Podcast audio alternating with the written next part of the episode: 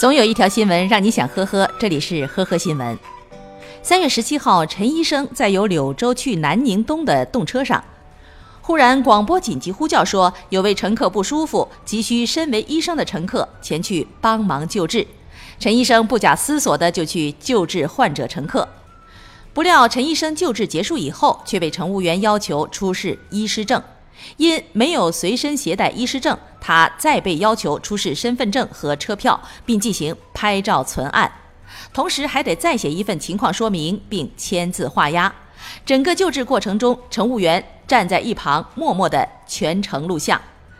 南宁客运段随后回应，出示医师资格证并非规定的程序，留存联系方式和现场救治情况，主要是便于后续医院更好的救治。然而，网友并不买账。以后广播找医生之前，请先准备好授权委托书、医患沟通、患者身份证件。七号下午，一名戴着头盔的男子来到南京丽水交警大队孔桥中队。不久，有民警发现暂扣在大院的电动三轮车上两只电瓶没了，男子还没来得及逃跑，就被当场制服。经查，男子谎称办理电动车上牌业务，进了大院后见多辆警车出门，便以为交警队戒备不严，就想偷几只电瓶。目前，该男子已经被行政拘留。十七号，重庆北碚蔡家江山假日小区有业主倒车的时候，发现后视摄像头被喷了红漆。小区业主们检查发现，有的车辆后视摄像头被扯掉了，有的牌照或者车灯被喷了红漆，有的车主这些破坏手段都全遇上了。经过警方调查，搞破坏的是两家业主的孩子，年龄都是九岁，其中一户家长不在家，另一户家长觉得这事儿不大，维修花多少钱，两家平摊就行了。此事如何处理，双方还没有达成一致。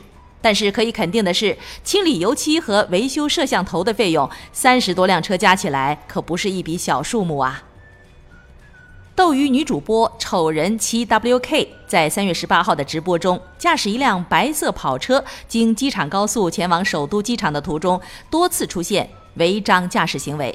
多名网友留言提醒其注意安全，但是主播对此却置之不理。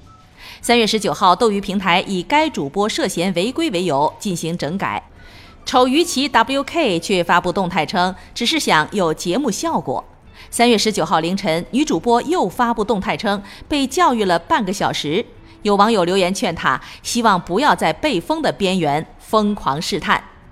感谢收听今天的呵呵新闻，明天再见。本节目由喜马拉雅和封面新闻联合播出。